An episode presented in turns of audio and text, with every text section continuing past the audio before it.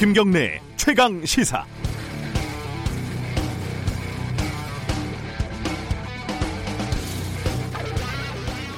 참 오래 걸렸습니다. 어제 하태경 미래통합당 의원이 보수진영도 5.18 정신을 받아들여야 하고 위한 행진곡이 민주주의의 한류다라고 말하는 걸 보고 든 생각입니다. 제가 초등학교 때 서울로 전학 갔던 친구가 방학 때 시골에 놀러 와서 대학생들이 나눠준 거라면서 다락방에서 몰래 보여준 유인물이 생각이 납니다. 시신이 뒹구는 그 끔찍한 유인물 속 사진이 사실이라는 걸 저는 대학에 가서 처음 알았습니다. 저한테는 한 10년쯤 걸린 거죠. 1995년 김영삼 정부 때 특별법이 제정이 되면서 대한민국에서 광주항쟁이라는 단어는 비로소 시민권을 획득을 했지만 보수진영은 받아들이지 않았습니다. 북한군의 소행이다. 폭도에 맞선 군인들의 자위권 행사였다. 주범은 확인되지 않았고 진실은 역사의 뒤안길로 사라졌습니다. 25년 만에 보수 진영에서 5.18을 인정하자는 자성이 나오고 있습니다. 그간의 망언에 대한 반성도 나옵니다. 늦었습니다. 그나마 총선 참패로 인한 위기 때문이겠지요. 하지만 이렇게라도 최소한의 상식을 회복해야만 진실 규명이 됐든 보수 재건이 됐든 진행이 되는 거 아니겠습니까? 지연된 정의는 정의가 아니라고들 하지만 저는 정의는 원래 지연되기가 십상이다. 지연됐다고 포기하면 진짜 정의는 없다라고 생각하는 편입니다. 5월 19일 화요일 김경래 최강 시사 시작합니다.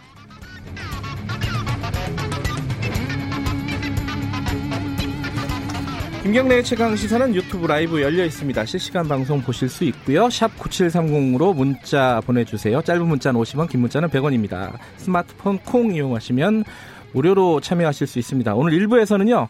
정의당 쪽 얘기 좀 오랜만에 해보겠습니다. 배진교 신임 원내대표와 함께 21대 국회에서의 정의당 역할 좀 얘기해보고요. 2부에서는 더불어민주당 박용진 의원과 함께 20대 국회 결산하는 시간 좀 가져보겠습니다.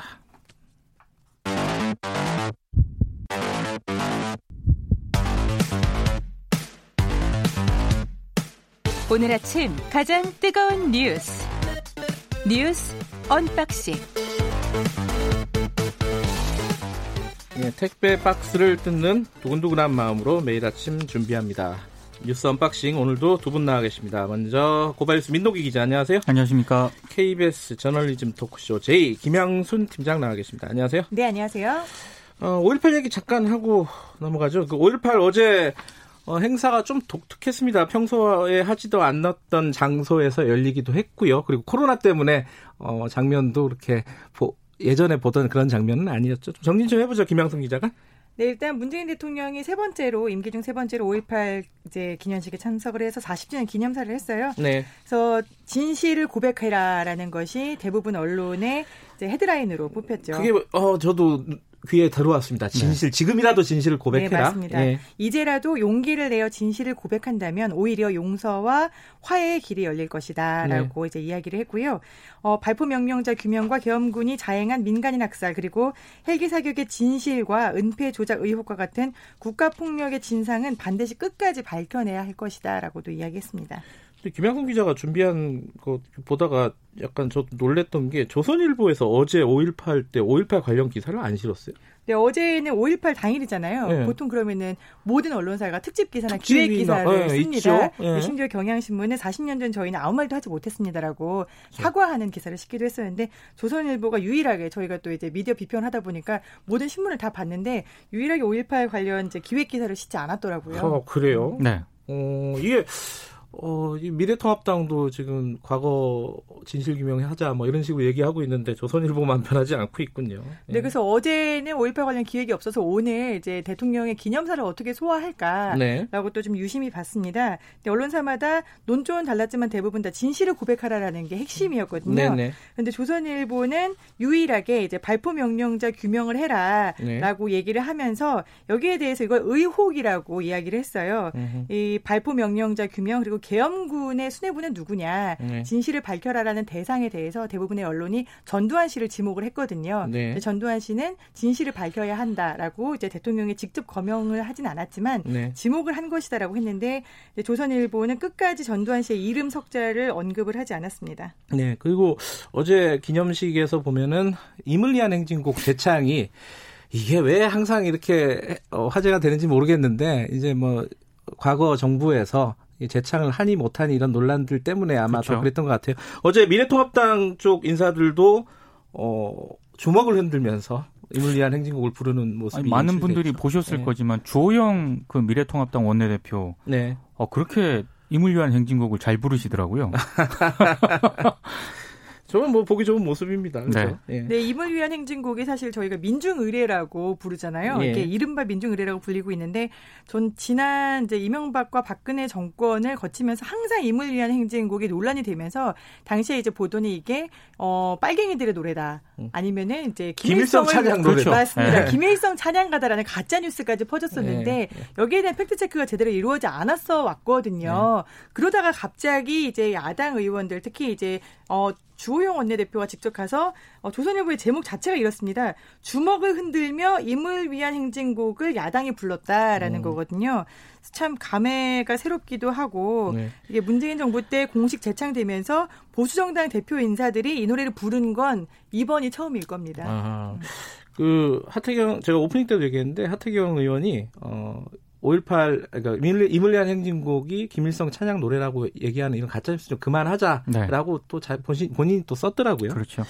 근데 이 어제 이제 5.18 특집 기사들 여러 가지 언론사 기사들 중에 SBS 보도가 좀 눈에 띄었어요. 전두환 씨 관련된 얘기들을 좀 집중적으로 다뤘죠. 그러니까 전두환 씨 아들 문제를 다뤘거든요. 네. 전재국, 전재국 씨라고 씨. 있는데 예. 아, 유, 도서 유통업체 북플러스가라는 곳이 있거든요. 네. 지난해 매출이 388억 정도 되는 중견 회사입니다. 근데 이게 2013년에 전재국 씨가 이 회사 지분 51%를 납부하기로 하고 완전히 손을 떼기로 했습니다. 그때 이제 그 추징금 얘기가 다시 불붙었었어요. 그때 이제 해외에 어, 조세 도피처 그렇죠. 네, 전재국 씨 이름이 발견되고 네. 잠깐 얘기하면 이 뉴스타파가 발견 맞습니다. 네. 그때 그래. 이제 본인이 사과하고 50% 51% 지분 내놓겠다라고 했죠. 그 전재국 씨가 검찰에 음. 나와가지고 그 얘기를 했거든요. 예. 근데 이제 에, 과연 내놓았는가? 아, 그거를 검증을 했군요. SBS가, SBS가 검증을 예. 했는데 2015년 12월부터 4년 동안 전재국 씨가 쓴 법인카드 내역을 입수해서 분석을 해보니까 네. 비상무 이사로 재직하면서 급여도 받았고 음. 법인카드도 받아서 사용을 했다고 하는데 네. 이 법인카드 내역이 좀 문제입니다. 아, 국세청 기준에 따라 부당 집행이 의심되는 사례가 600여 건 정도 되는데요. 네. 이렇게 아마존과 같은 해외 온라인 쇼핑몰에서 그 결제한 게 4,180만 원 정도 되고요. 주점에서 쓴 돈이 또 한 2,300만 원 정도 됩니다. 뭐 골프장 등에 쓴 돈이 또 1,400만 원 정도 되고 심지어 강남 고급 일식집에서 한 끼에 62만 원, 평창동 라이브 카페에서 72만 원, 요즘 문제가 되고 있는 이태원 클럽에서 50만 원을 또 결제한 것으로 나타났습니다. 뭐 한, 뭐, 30명씩 먹었겠죠. 근데 저는 특이한 게 클래식 음반을 그렇게 많이 사더라고요. 몇 백만 원어치지. 그러니까 예전부터 이런 쪽에 좀 굉장히. 근데 그걸 왜 법인 카드로 샀을까? 그러니까요. 그러니까 문제인 것 같습니다. 예. 음. 그러니까 사실상 회사 대표도 계속하고 있었다. 그러니까 경영에서 손을 뗀다고 본인이 얘기를 했는데 손을 떼지 않고 있다. 네. 경영권을 계속 쥐고 있는 것으로 보인다라는 취지죠. 이 보도가. 그런 취지였고요. 예. 아무래도 이제 전두환 씨 아들이다 보니까 예. 여전히 그 아들도 책임을 지겠다고 대국민 약속을 했는데 네. 그거 안 지키고 있다. 이런 점을 좀 지적을 한 것 같습니다. 네, 반론도 좀 들어줘야 될 것 같은데요. 이 네. 전재국 씨는 출판 업계의 특성상 해외 출장이 많다. 음. 그리고 휴일 사용이 많다. 음. 그렇기 때문에 휴일에 쓴 게 많고 그리고 네. 이제 해외에서 아마존 같은 거는 대부분 다 해외에 나가서 산 거다 라고 얘기를 했어요. 근데 저도 해외 출장을 많이 다녀봤는데 해외에 가서 아마존을 살려면 일단 계정이 있어야 됩니다. 그렇죠. 네, 평소에 네. 썼다는 얘기인 거죠. 네. 그리고 전두환 씨 추징금이 이제 2천억 원이 부과됐었잖아요. 예. 근데 제가 좀 알아봤더니 굉장히 당국에서 열심히 추징금을 추징하러 다니고 있고요. 예. 어, 어떻게 기사를 보니까 올해 말까지 열심히 추징하면은 천억 원대로 떨어질 것 같다라고 음. 얘기를 하더라고요. 천억 원도 물론 어마어마한 숫자이긴 예. 합니다. 참 어렵습니다. 추징금 2천억 받아내기가. 음, 예. 어, 다음 얘기로 넘어가죠. 그 정의기억 연대 윤미향 당선인 관련된 논란들이 이게 아, 이게 쉽게 사그라들지 않고 있네요. 새로 나온 것들을 좀 정리해 보죠. 어. 그러니까 마포구 선상동에 집을 구매할 수 없, 구하려고 했는데 구할 수가 없었다. 네. 그래서 이제 안성 쉼터로 갔다. 이런 취지 해명을 하지 않았습니까? 예. 네, 언론들이 좀 몇 개 검증을 했는데 네. 국토교통부 실거래가 공개 시스템을 보니까요. 네. 당시 2013년에 안성 쉼터 연면적에 가까운 주택이 7억 3천5백만 원에 팔렸고 네. 그거보다 조금 넓은 다른 건물은 5억 7천만 원에 팔렸다. 이렇게 이런 보도도 있습니다. 10억 이 그러니까 안 되는 주택들이 있었다 실제로 거래가 됐다는 거죠 이 보도 그렇습니다. 얘기는 그게 예. 또 하나 있고요 그리고 지금 어, 정의기억 연대가 이미 그 사회 공동 모금회 측으로부터 2015년 12월 경고 조치를 받고요 지난 4월 안성 쉼터를 반납을 한 것으로 지금 또 확인이 됐거든요. 네. 그러니까 사업이 제대로 이루어지는지 감시해서 시정 조치를 해왔다고 공동 모금회 측이 밝혔는데 네. 시정 명령 이후에 사업 반납 결정은 정의기억 연대가 했다는 게 공동 모금회 측의 설명입니다. 특히 사업 평가를 했는데 네. 2015년 당시 C 등급을 받았고요. 회계 평가는 F를 받은 것으로 나타났습니다. F는 음. 사실상의 낙제죠. 예. 지금 또 하나 나온 게 이게 곽상도 의원이 계속 그 주장하고 있는 건데 그 아파트 경매 그렇죠. 관련된 자금 네. 얘기를 계속하고 이거 이 얘기는 뭐예요? 정리하면은 이제 앞서 있었던 거는 정대협에서 이제 썼던 쉼터의 예. 문제인 예. 거고 이거는 본인의 아파트 그러니까 본인 개인 부동산, 일인 거죠? 네, 이거 개인의 부동산 형성입니다. 예. 네, 정대협 대표 시절의 얘긴데요. 윤미향 당선인이 2012년 4월에 경기도 수원시의 아파트를 2억 2,600만 원의 경매로 구입을 한 게 있습니다. 네. 근데 이게 어제 아침에 윤미향 당선인 직접 라디오에서 이 아파트를 사기 위해서 즉 돈이 필요하니까 살던 아파트를 팔아서 이 경매 자금을 댔다라고 네. 이야기를 했거든요. 이제 곽상도 의원이 등기부 등본을 떼 보니까 기존의 아파트를 판 시점은 새 아파트 경매가 완료된 지 8개월이 지난 다음이었던 거예요. 네. 앞뒤가 안 맞았던 거죠. 음흠. 그래서 이제 이게 무슨 소리냐? 먼저 경매하고 그다음에 집 팔았던데 거짓말 아니냐라고 했더니 어제 오후에 윤 당선자가 말을 바꿉니다. 정기적금 3개를 해지하고 네. 가족들에게 빌려서 경매 자금을 마련했다. 이 부분은 좀 안타까운 부분입니다. 개인적인 일이라서 사실은 어, 저는 굳이 뭐 검증할 필요가 있겠나라는 생각도 들었는데 본인의 해명이 이렇게 달라지면은 생각이 좀 달라지는 거잖아요. 그렇죠. 그렇죠? 어쨌든 계속해서 이런 개인적인 그러니까 좀 분리해서 볼 필요가 있는데 정 의원과 그리고 윤미향 당선인 개인적인 어떤 사정과 이런 의혹들이 계속 나오고 있어요. 근데 그러다 보니까 민주당 쪽에서 나오는 발언들이 조금 뉘앙스가 달라진 부분들이 있습니다. 그렇죠? 그러니까 이낙연 그 당선인 같은 경우에는 네. 엄중하게 보고 있다라는 입장을 공개적으로 밝혔고요. 네. 그리고 박범계 의원 같은 경우에도 역시 이제 어제 라디오 인터뷰에서 네. 그러니까 여론 변화도 분명히 있다. 음. 그러니까 윤 당선인 본인의 서명과 검찰 수사만을 기다리기에는 어려울 수 있다. 이런 입장을 밝혔습니다.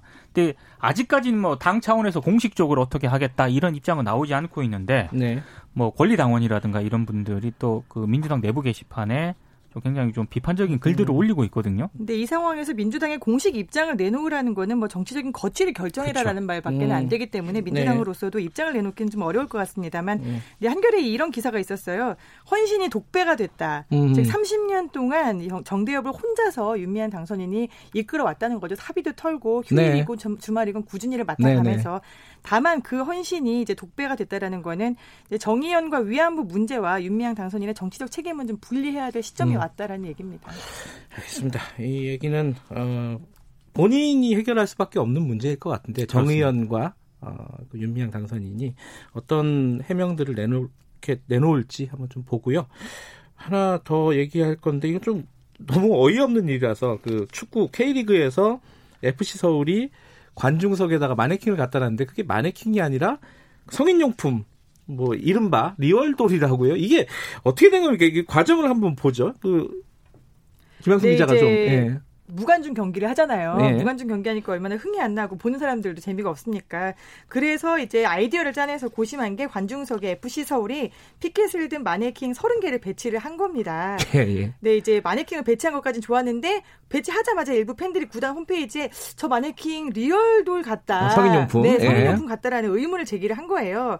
그랬더니 이제 FC 서울이 어제 SNS에다가 이제 입장문을 밝힙니다. 이 네. 마네킹은 어떤 업체가 제작을 했는데 우리가 몇 번이나 성인용품이 아니냐라는 확인을 거쳤다. 아, 확인했다. 네, 네 즉 아. 성인용품일 가능성이 있다라는 거를 이미 FC 서울이 알고 있었다라는 음. 얘기인 거죠. 그래서 확인을 해봤더니 당일날 관중석에 있었던 마네킹 30개 가운데 10개가 미완성, 완성이 된건 아, 아니었어요. 이제 예. 미완성 리얼 돌이었고 전시용으로 만들었던 마네킹은 맞지만 폐기하려던 거에다가 옷을 입혀서 사용을 한 거다라고 이렇게 입장문을 내놓았습니다. 참 이거 세계적으로 많이 보도를 했더라고요. 약간 해외 토픽 같은 거죠, 이게. 아니, 많이 보도를 네. 해가지고요. 이게 좀 국제적으로 좀 망신, 예. 망신 좀 당했습니다. 근데 이게 보면은 좀 전형적으로 이를 키우는 대응 방식인 것 같아요. 이게 처음에 문제가 제기되면 정확하게 파악을 한 다음에 그렇죠. 해명하고 시정하면 되는데 처음엔 아니라고 하거든요. 네. 대부분 아 그럴 리가 없다 이렇게 대응이 시작이 됐다가 하나 나오면 또 대응하고 하나 나오면 또 대응하고 이러다가 일을 점점 키우는 이런 방식이 아니었나라고 싶어요. 결국은 이게 레얼돌이라는 건 최종적으로 확인이 된 거죠? 네, 그죠? 최종적으로 확인이 됐는데요. 네. 이제 우리나라가 해외 토픽에 등장한 지가 꽤 오래 됐을 거예요.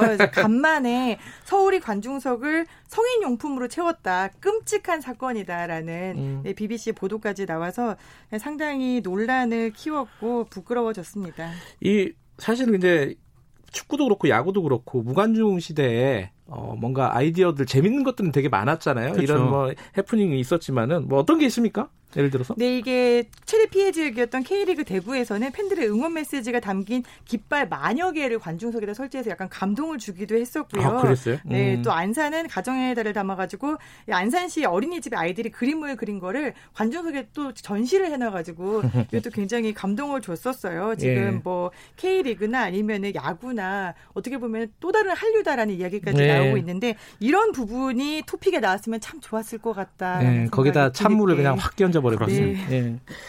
예. 알겠습니다. 오늘 여기까지 듣죠. 고맙습니다. 고맙습니다. 고맙습니다. 뉴스 언박싱 고발뉴스 민동기 기자 그리고 KBS 김양순 기자였습니다. 김경래 최강 시사 듣고 계신 지금 시각은 7시 37분 향해 가고 있습니다. 최강 시사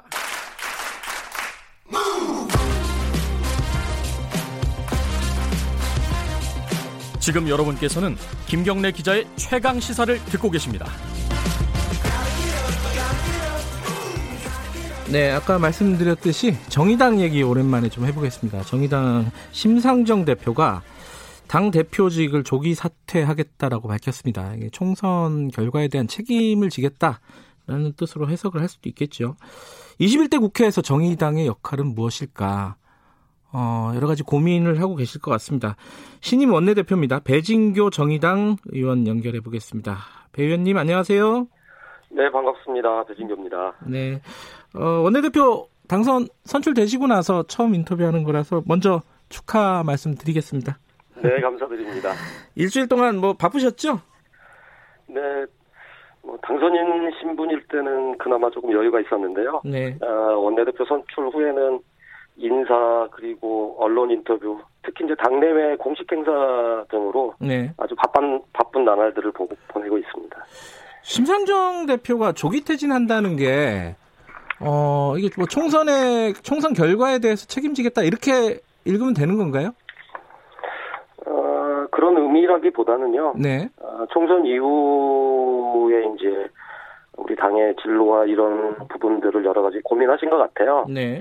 그래서 뭐 심상정 대표의 뜻이 가장 바, 잘 반영된 입장이 지난 17일 날 전국위원회에서 입장을 발표하셨는데 네. 그때 이제 어, 우리 당이 이제 당의 정체성을 재구성하고 또 네. 아젠다도 혁신을 해야 되고 네. 또 새로운 리더십을 교체를 해야 하는데 네. 네 이런 과정에서 어, 당 대표로서 네. 마지막으로 역할을 할수 있는 것이 네. 이러한 것들을 할 수 있는 혁신위원회를 구성하고 네. 또 이런 혁신위원회가 잘 준비된 당 혁신 과제 그리고 발전 전략이 네. 8월 말 이내에 음. 혁신 당대에서 잘 결정을 하고 네. 이러한 결정이 된 후에는 어, 새로운 리더십 선출을 위해서 어, 당 대표의 임기를 단축 하고 조기 당직 선거가 실시될 수 있도록 하겠다라고 네. 하는 것이 이제 심상현 대표의 뜻인 것 같습니다. 이 뭐 혁신위를 구성하겠다, 당을 쇄신하겠다 이게요. 네네네. 결국은 뭐 위기감이 있기 때문에 뭔가 문제가 있기 때문에 그런 거잖아요, 당연히. 어, 거기에 대한 해결책일 것 같은데 어떤 문제가 있다고 보시는 거예요? 어, 1차적으로 이 제 많은 분들이 이번 총선에 대한 평가들을 많이 해주고 계시는데, 네. 아, 그 중에서도 이제 어, 지난 20대 하반기에 제도개혁에 네. 집중하면서 어, 제기된 당의 정체성 후퇴를 비롯해서 국민들의 기대에 미치지 못했던 부분들을 극복해 나가는 것이 네. 21대 국 회와 정의당이 가야 될 길이다라고 음. 판단을 한 거고 그렇게 하기 위해서는 네. 앞서 말씀드렸던 어, 그런 부분들에 대한 당의 전반적인 네. 재구성이 네. 필요하다라고 네. 하는 것이고 그러한 부분들을 열어 나갈 수 있도록 네. 당 대표로서의 어떤 결단을 네. 하신 거라고 이렇게 생각합니다. 방, 금 이제 정체성 말씀을 하셨잖아요. 네네. 이게 이제 사실 정의당을 뭐 애정으로 바라보는 분들이 여러 가지로 생각하는 부분일 것 같습니다. 예, 예컨대 어, 뭐 민주당 이중대라는 어떤 약간 어, 냉소적인 시각도 있는 거고요. 그리고 어, 조국 사태를 때 제대로 대응하지 못했다라는 반성이 내부적으로 총선 과정에서 나오지 않았습니까?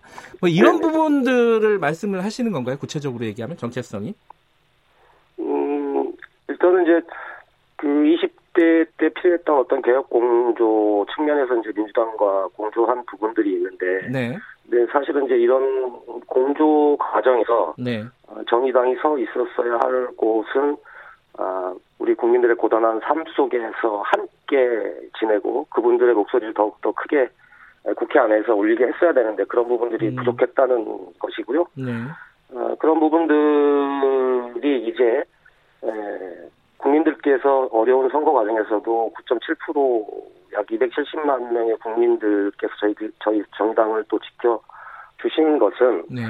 앞으로 정의당 다운 길을 가고 국민들의 삶을 지켜내라라고 하는 어, 기대와 뜻이 담겨 있다고 저희들은 생각하고 있습니다.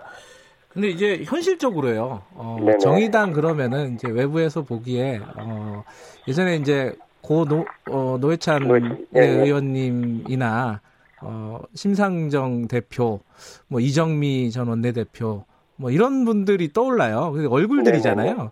네네. 근데 그 얼굴 하시는 분들이 이제 다 퇴장을 해버리면은 아, 이게 정의당의 어떤 존재감이라든가 정치력이라든가 이런 부분들을 걱정하시는 분들도 있을 겁니다. 여기에 대한 좀 보관은 있으신가요? 아, 그분들이 뭐 다 퇴장하시는 건 아니고 당을 네. 위해서 아마도 적극적으로 역할을 해주실 거라고 네. 믿고 있고요. 네. 다만 돌이켜 보면 심상정 대표님이나 고 노회찬 의원님도 처음 국회에 진출하셨을 때는 네. 어, 이런 이런 정도로 정 어, 진보 정당을 대표하는 정치인으로 성장할 것이라고 어느 누구도 판단하지 않았고 다만 네. 어, 원내 활동과 당을 위해 선신하는 과정에서 어, 당의 대표적인 이제 정치인으로서는 성장을 했다고 보고요. 네. 저를 비롯해서 지, 어, 많은 어, 당내에 활동가들이 있고 네. 앞으로 우리 당이 건강하게 또 지속 가능하려면 네. 어, 이런 당의 새로운 지도자들이 네. 당에 나와야 되는 상황이 네. 왔다 이렇게 판단하는 음. 것 같습니다. 그 혁신위원 절반을 여성으로 하고 30% 이상을 20, 30대로 하겠다. 네네네. 어, 요거는 어떤 전략으로 말씀을 하시는 건가요? 이거는? 어, 앞에서 말씀드렸다시피 네. 혁신위원회는 이제 크게 한 세 가지 정도의 과제를 다룰 텐데요. 첫 번째는 네. 이제 당의 정치 노선, 네. 그리고 그동안 우리 당이 가졌던 강령이나 아젠다 등의 네. 그 재구성, 네. 그리고 세대 교체 또 지도 체제 개편 등의 리더십을 어떻게 세울 것인지, 네. 세 번째는 이제 조직 혁신 등을 다룰 텐데 이런 문제를 다루기 위해서는 어, 다양한 의견들이 혁신위원회에서 다루져야 되고 또 반영이 돼야 된다라고 하는 판단 네. 그리고 무엇보다도 혁신위원회가 어느 때보다도 막중한 책임을 갖고 있는 독립된 기구이기 때문에 네. 어, 우리 당 기준으로 하면 공직선거의 50% 이상을 여성으로 할당하듯이 네. 네 여성들의 의견들이 충분히 또 당내에서 반영될 수 있다고 하는 것과 네.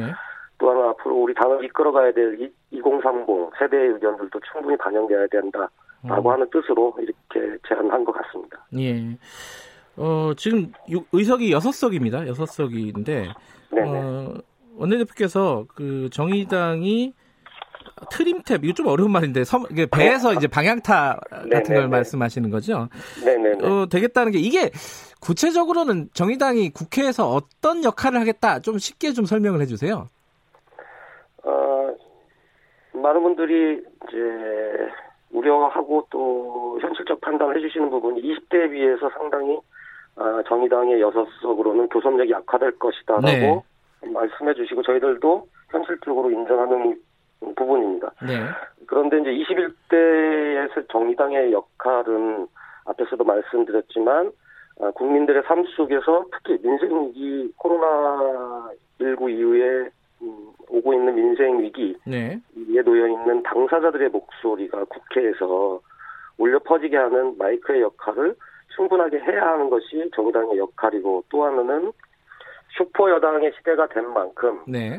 어, 더불어민주당이 개혁의 시간에 충분히 개혁을 완수하는지 또 방향은 맞는지 네. 이런 부분에 대해서 정의당이 방향타 역할을 하겠다라고 말씀을 드린 겁니다. 음흠. 21대 국회에서 가장 시급하게 해야 될 거, 꼭 해야 될 거는 뭐라고 보세요? 구체적으로는?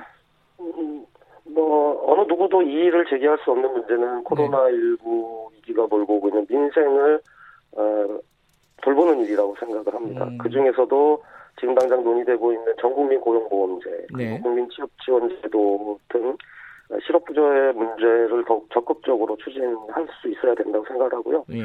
특히는 포스트 코로나 시대에 대한 논의들을 많이 하고 있는데 예. 포스트 코로나 시대는 어, 불평등과 기후 극복을 위해서라도 그린 뉴딜 예. 시대를 열어야 된다고 저희들이 주장을 했고 네. 대통령이 3주년 연설에서도 한국판 뉴딜을 하시겠다고 한 이후에 네. 에, 저희 정의당이 한국판 뉴딜론이 부족하다라고 하는 입장을 발표했는데 얼마 전 국무회의에서 대통령께서 그린 뉴딜을 적극 검토해서 합동 보고를 하라고 하는 네. 어, 발표를 하셔서 일단 저희 정의당으로서는 어, 그런 입장에 대해서 대환영을 하고 있고 앞으로 나오는 내용들을 잘 지켜보도록 하겠습니다.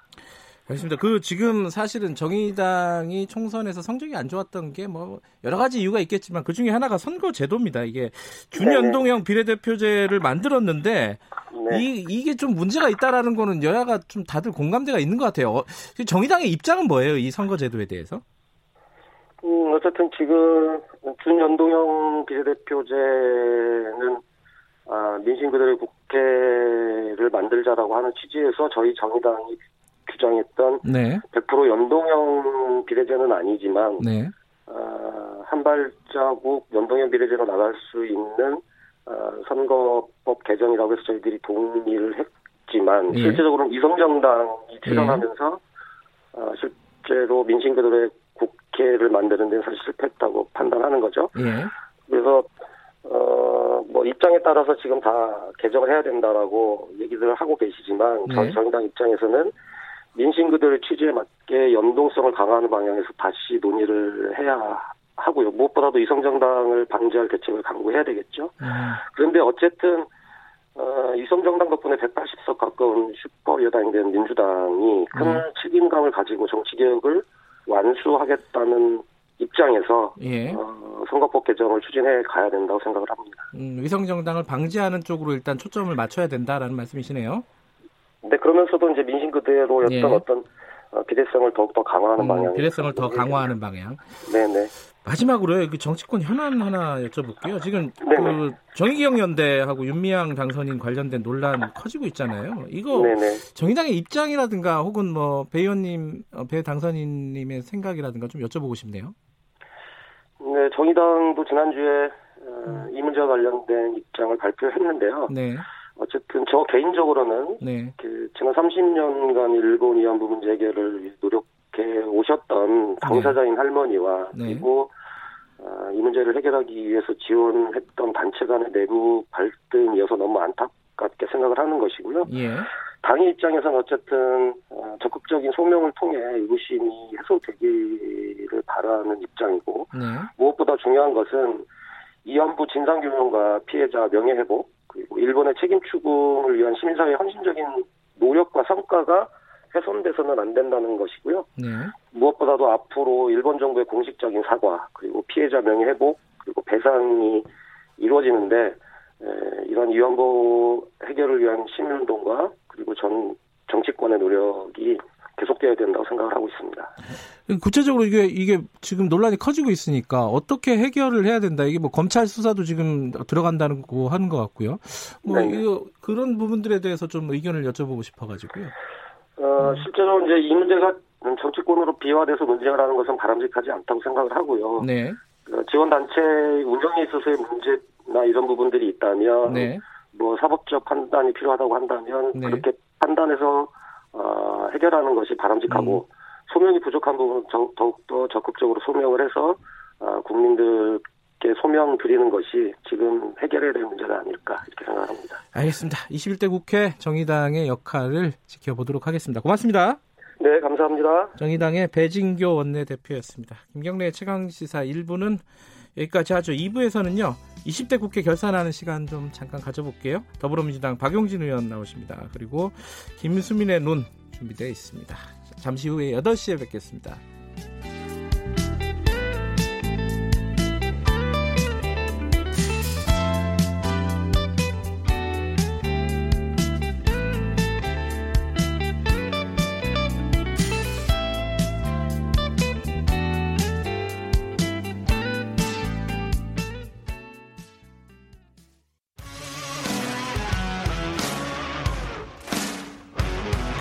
탐사보도 전문 기자 김경래 최강 시사.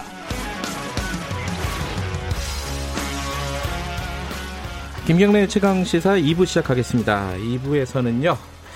20대 국회를 뭐 간단하게나마 좀 결산하는 시간 가져보겠습니다. 더불어민주당의 박용진 의원과 함께 20대 국회에서 20대 국회 생각하면 뭐 동물 국회 이런 것도 생각이 나고 탄핵도 물론 생각이 납니다. 마지막에 검찰 개혁 이런 부분들이 어떻게 진행이 되고 있는지 이 부분도 짚어봐야 되고 또 오늘 또 전문가시니까 이재용 부회장 최근에 중국 가가지고 기사가 굉장히 많이 났죠. 이건 또 왜 그런 건지 할 얘기가 너무 많은데 다 할 수 있을런지 모르겠습니다. 자, 박영진 의원 스튜디오에 나오셨습니다. 안녕하세요. 안녕하세요. 박영진입니다. 어, 서울에서 최고 득표율이에요? 박영진 의원께서? 감사할 따름입니다. 예. 축하드립니다. 감사합니다. 예. 어, 20대 국회 마무리가 며칠 안 남았죠, 지금. 뭐, 마지막에 사, 뭐 어떤 거 하고 계세요? 사실상 지금 저 15일 날 기준으로 방빼라고. 네. 그래서 그러는 바람에 지금 뭐, 저 의원회관 복도마다 짐이 막 한가득씩 쌓여 있는 모습들을 보면 아, 정리 과정이구나, 이런 음. 생각이고요. 내일 본회의가 예정돼 있는데요. 네. 내일 본회의를 아마 마지막 본회의가 될 것 같습니다. 음. 뭐가 좀 처리가 되나요? 본회의 때 합의가 됐나요? 예, 일단 뭐 그 그냥 자꾸 수정 정도를 하는 수준의 법안들도 법안들? 상당히 많이 네. 있을 거고요. 그리고 지금 국민들께서 관심 가지셔야 될 거는 어, 코로나 19과 관련된 법안들, 그러니까 음. 뭐 학교 보건법 개정안이라든지 뭐 출입국 관리와 관련된 법안이라든지 음. 이런 것들이 코로나 19로 인해서 아 맞다 이런 것들 좀 고쳐놔야 되겠다 했었던 법안들이 있거든요. 일부가 이제 내일 처리가 될 것 같고요. 네.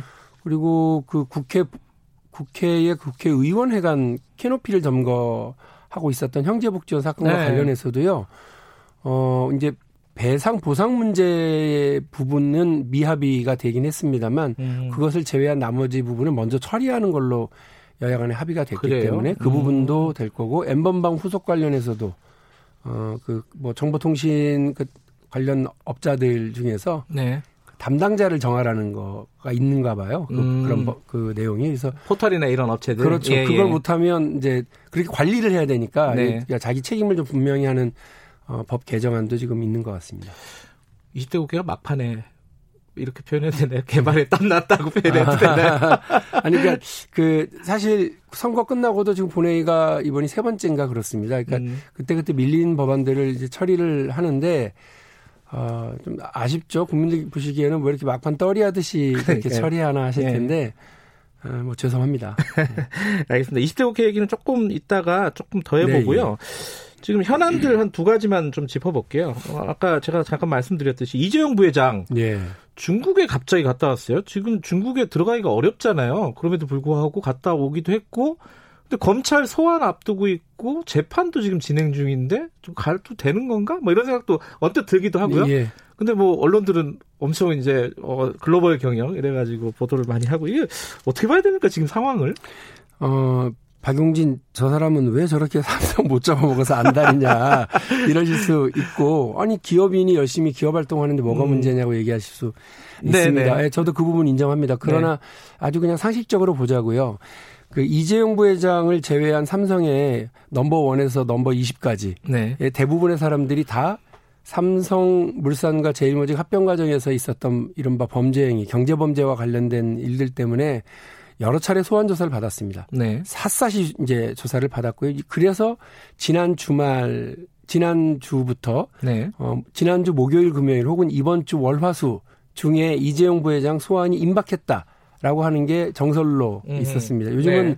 소환조사 일정 같은 건안 알려주기 때문에 네. 기자들도 그냥 이렇게 더듬어 보기만 하고 있는 상황이었을 텐데 느닷없이 첫 기사가 중국 나갔다 였습니다. 코로나 뚫고. 그렇습니다. 아, 저는 뭐 코로나 중에도 경제 활동을 하기 위해서 헌신하시는 많은 네. 경제인들 네. 그리고 우리 이른바 어, 회사원들 다들 고맙게 생각하고요.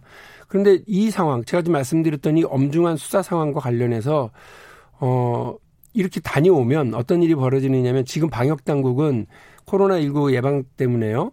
철저하게 2주간의 자가격리 그리고 음. 해외 해외 입국자들의 전체에 대한 검사를 진행하고 있습니다. 네. 2주 동안 이재용 부회장은 수사에 아. 올수 없는 것이 되겠죠. 자연스럽게. 현실적으로 그렇게 되는군요. 예.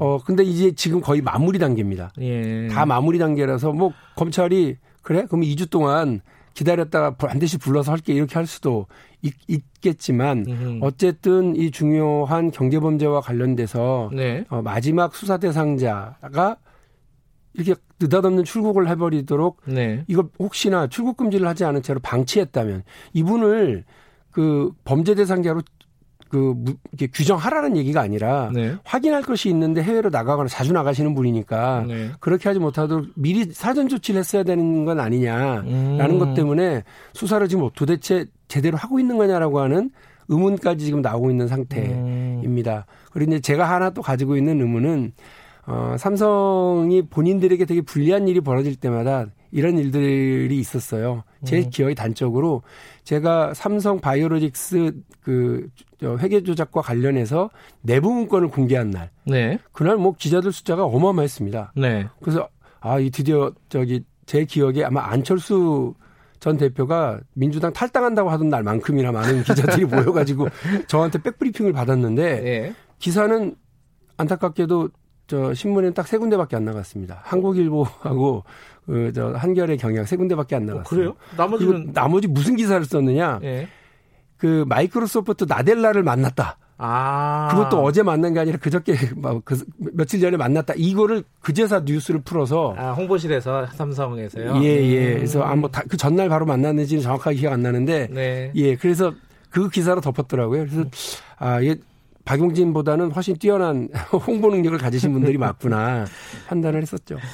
아, 물론 이제 중국에 가는 게 뭐 중요한 일이 있을 수도 있겠지만은 네. 어, 그 반도체 공장 증설이나 이런 부분들이 지금 꼭 이재용 부회장이 가야 될 일인가는 뭐 솔직히 잘 모르겠어요. 원래 진행되고 있던 일인데. 삼성 자체적으로 판단해야 네. 될 일이긴 하죠. 네. 그러나 제가 지금 지적하고 싶은 건 뭐냐면 네.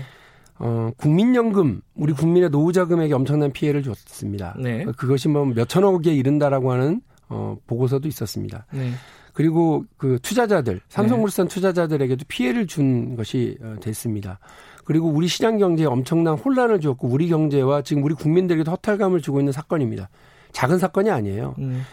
이러면서 하나 더 보고 싶은 건 어, 삼성이라고 하는 그 훌륭한 회사가 그리고 삼성에서 근무하는 그 훌륭한 인재들이 왜 이재용 부회장의 이 개인적인 문제로 개인의 이득을 위해서 이, 이 모든 시간과 열정과 에너지를 투자해야 되는지를 묻고자 합니다. 네. 2014년 음, 삼성전자의 그, 그, 저, 전 세계 차원에서 경쟁사라고 할 수 있는 구글. 네. 구글은 어, 7천억이라고 하는 어마어마한 돈을 투자해가지고 어, 그 딥마인드라고 하는 회사를 네. 어, 매입을 합니다. 네. 어, 거기가 우리가 다 알고 있는 것처럼 알파고라고 하는 AI의 AI, 네. 최첨단을 다 걸고 있는 회사입니다. 그 당시에는 걸음마 단계였습니다. 네. 근데 그 시점에 삼성은 이재용 부회장으로의 경영권 생계를 위해서 이 모든 삼성물산과 제일모직의 합병 과정 2015년 그리고 그 뒤에 벌어지는 모든 회계 조작 등등의 일 때문에 도대체 왜 이 그 수사 선상에서 하루도 벗어나지 못하고 재판 일정으로부터 하루도 벗어나지 못하는 이런 일들을 걸어야 되는지 이게 음. 과연 삼성전자와 삼성물산이라고 하는 훌륭한 회사의 잘못이냐 아닙니다. 음흠. 이재용이라고 하는 한 개인의 아, 욕심 때문인 거 아니냐. 네. 이재용과 삼성을 분리해서 볼때 네. 세계적 기업이고 우리 국민의 사랑을 받아야 되는 기업인 삼성 삼성의 존재 가치가 더 분명하게 보일 수 있다고 저는 생각합니다. 중국에 이번에 출장을 간 거를 그러니까 해외에 갈 수 있게 조치를 한 게 그러니까 해외에 갈수 있도록 만들어 준 게 검찰인지 법무부인지는 모르는 거죠. 이제 출국 관련해서는 법무부가 관리를 음. 하고 검찰은 요청을, 요청을 하는 거죠. 거죠. 예. 네. 어, 그 사실관계는 모르는 거죠? 예, 좀 모릅니다. 그러니까 네. 그냥 뭐 그 상식을 가지고서 더듬어 볼 뿐입니다. 네. 뭔가 이상한 거 아닌가, 입에 부족한 게 됐나 이런 생각입니다. 근데 어찌 됐든 자 대국민 사과를 했습니다. 네. 어, 이재용 부회장이 사과를 하고 중국도 갔다 오고 이제 여러 가지 활동의 폭을 넓히는 듯한 모습을 보여주고 있어요. 근데 이게 이제 결국은 수사와 재판에 영향을 어느 정도 줄 것이냐. 재판, 수사 관련돼서는 약간 좀 지연되는 어떤 효과 부작용이 있을 것 같다라고 말씀하셨는데 재판에는 영향을 줄까요? 어떻게 예측하세요? 이거는 다들 지금 얼마 안 남았기 때문에 어, 관심이 많습니다. 이재용 부회장이 유죄냐 무죄냐 예 유죄입니다. 그건 뭐, 이미 예. 이미 확정이 났습니다. 대법원 판결을 통해서 확정이 났고요. 형량을 어떻게 할 건지만 결정해라 합니다. 근데 네. 50억이 넘어가는 횡령과 뇌물 사건이기 때문에 어 이, 아마 이게 형량이 정해져 있습니다. 뭐 그 일단 집행유예가 불가능한 형입니다. 그래서 네. 그 5년 이상으로 아마 제가 기억을 하는데 그러니까 살아야 됩니다. 네. 그런데 느닷없이 갑자기 재판부가 혹시 그 준법감시위원회라고 준법 그러니까 법 잘 지키겠다고 네. 하는 그 행동을 좀 보여주면 깎아줄 수도 있어요라고 하는 뉘앙스로 이미 그렇게 얘기를 했습니다. 네. 검찰이 발칵 뒤집혔습니다. 이런 재판이 어딨냐. 그래서 재판부랑 그 재판 못하겠다 해서 재판부 기피 신청도 내놓은 상태라서 지금 계속해서 재판이 지연되고 있습니다. 그런데 그 재판부가 가져오려고 했었던 준법감시위원회라고 하는 것은 미국의 연방법원에 있는 양형 기준인데요. 네. 미국 연방법원은 개인이 아니라 회사가 사전에 일을 저질리기 전에 그런 활동을 한 것이 있었으면 음. 재판에 감안을 합니다. 그러나 음. 지금 이 정준영 재판부의 그 부장판사는 무슨 말을 하시는 거냐면 사후에 일을 저지르고 난 뒤에 그 개인이 아니라 그 피해를 본 회사가 네. 준법감시위원회를 구성하니까 그러면 그 이재용 부회장한테 형을 감해줘야 되겠네. 이런 절차로 가겠다는 거니까 이게 말이 안 됩니다. 단적으로 삼성전자는요, 이 사건에서 피해자잖아요. 네. 돈을 횡령 당했으니까. 네. 그런데 돈을 횡령당한 삼성전자가 준법감시위원회를 구성했다는 이유만으로 돈을 횡령한 이재용이라고 하는 사람의 죄를 감해줘야 되는 이런 말도 되지 않는 논리 구조가 음. 어디 있느냐는 게 법조계의 논란 대상입니다. 그런데 지금 이런 활동을 가지고서 어 감형 대상 경제가 어려우니까라고 하는 얘기로 어 형을 깎아준다고 한다면 이게 과연 대한민국이 2021년 2020년을 맞이하는 태도인가라고 묻지 않을 수 없고 지금 그 보도에 의하면 검찰 내부에서도 그 수사팀 이복현 검사가 이끌고 있는 경제범죄 수사팀에 관련해서 그 저기 처벌 대상자를 줄여라라는 음. 등의 그 부담을 주고 있다는 거 아닙니까? 검찰 내부에서요? 네. 이 음. 도대체 이게 말이 되냐? 왜, 왜 이러냐? 음. 아니, 경제가 어려운 거하고 이거하고 무슨 상관이며 이런 일 더 없도록 해야 우리 경제가 어려워지지 않죠. 음. 라고 하는 게 제 분명한 생각입니다. 알겠습니다. 이뭐할 할 말씀이 많으셔가지고 다른 얘기 해야 되는데 빨리 넘어갈게요. 네. 현안 중에 하나 지금 가장 뭐 뜨거운 현안 중에 하나입니다. 그 정의연하고 예, 이양 예. 당선인 관련해 가지고 초창기에 어, 박영진 의원께서 다른 방송에서 인터뷰를 하신 게 있었어요. 예. 좀 쓴소리를 하셨습니다. 근데 민주당 내부에 여러 가지 기류가 달랐어요. 당시에는 뭐 친일 프레임도 있었고요. 지금은 조금 달라진 것 같은데 지금 민주당 차원이나 뭐 이런 데서는 어떻게 지금 이 사안을 바라봐야 된다고 보십니까? 저는 위안부 피해 할머니들 문제를 놓고 진보 보수가 어디 있냐라는 네. 생각을 합니다. 그리고 그 회계 투명성과 사회정의 문제에서 니편 네 내편이 어디 있냐. 음. 이런 이렇게 진영 논리로 이런 문제를 바라봐서는 안 된다는 것을 분명히 하고자 합니다. 네. 그래서 초기에 당 안에서도 어 윤미향 그 당선자를 놓고 네. 약간 이렇게 온정주의적인 태도를 보이는 게 있었어요. 네.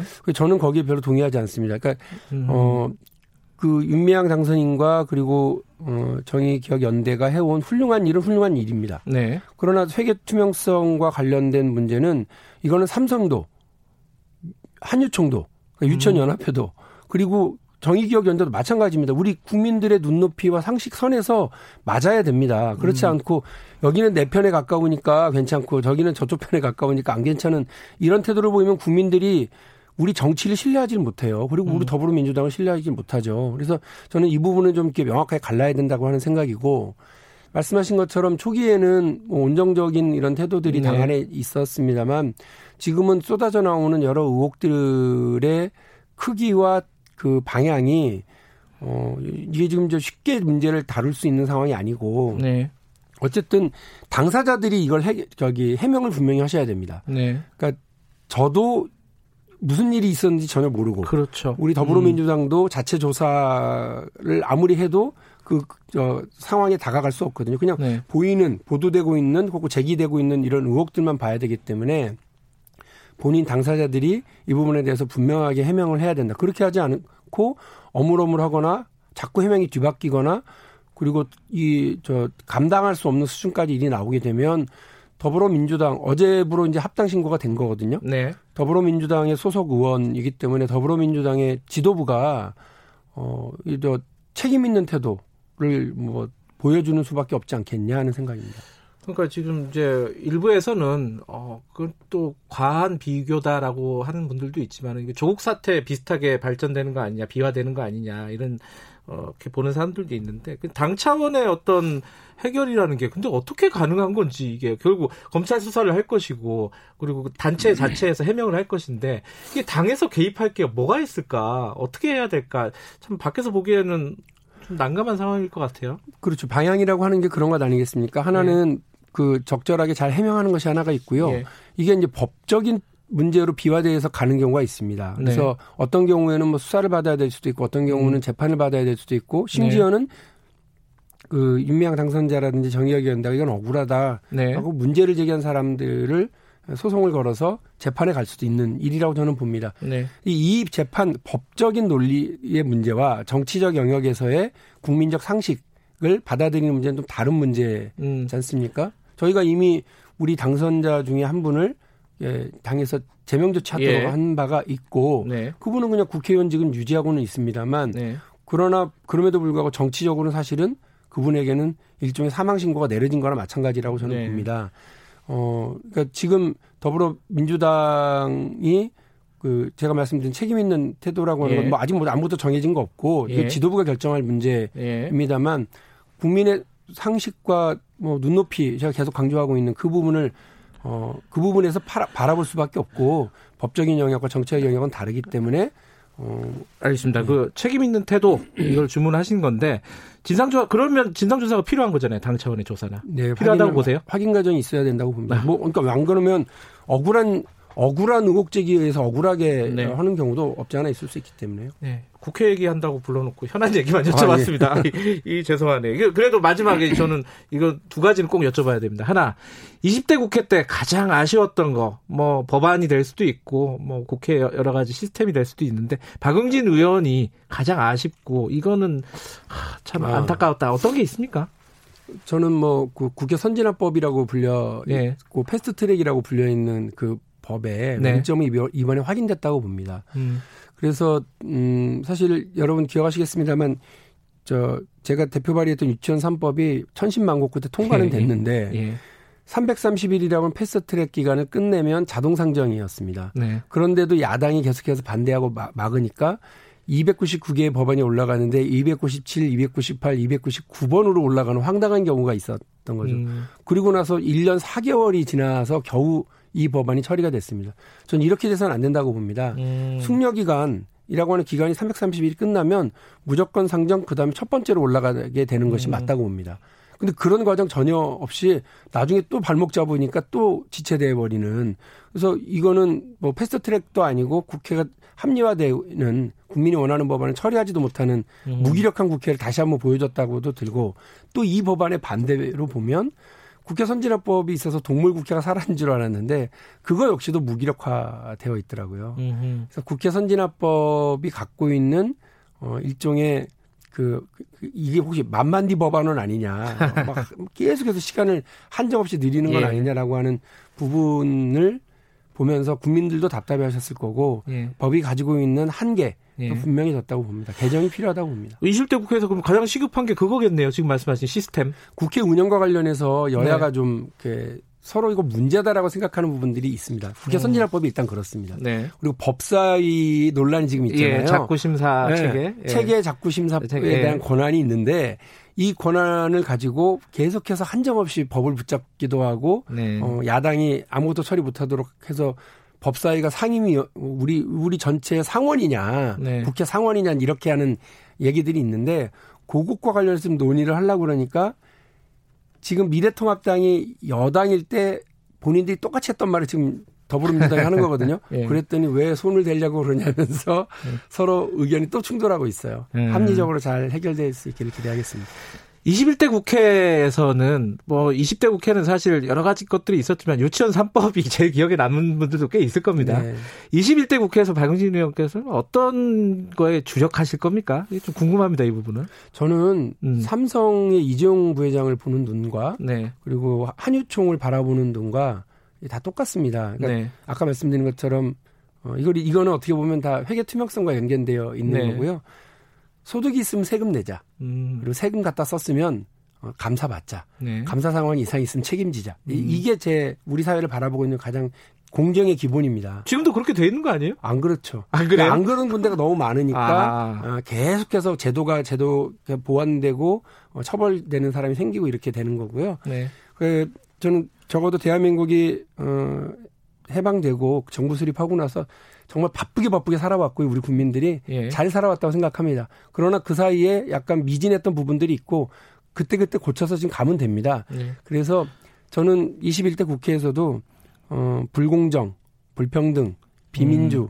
이 잘못된 것들을 어떻게 맞서 싸울 거냐 그리고 그것을 어떻게 밀고 나갈 거냐에 대한 고민을 할 거고 특히나 우리 경제에 있어서의 공, 불공정함, 음. 어, 경제에 있어서 불평등함에 대해서는 어, 반드시 이건 바꿔나가야 된다. 이게 제도적으로 바꿔나가야 된다고 생각하고 지금 힘 있고 돈 있고 빽 있는 사람들 경제에 있어서는 기존 주류 질서를 쥐고 있는 음. 대기업들이 오히려 더 질서를 잘 지켜야 경제라고 하는 전체 경기장에서 아주 재미있고 또 활력 있는 경기가 벌어질 수 있다 이렇게 생각을 하고 있습니다.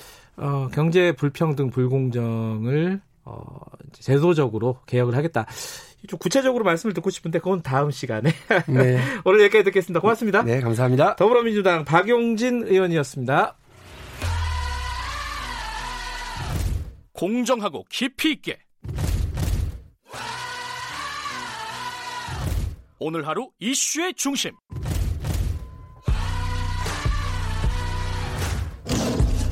김경래 최강 시사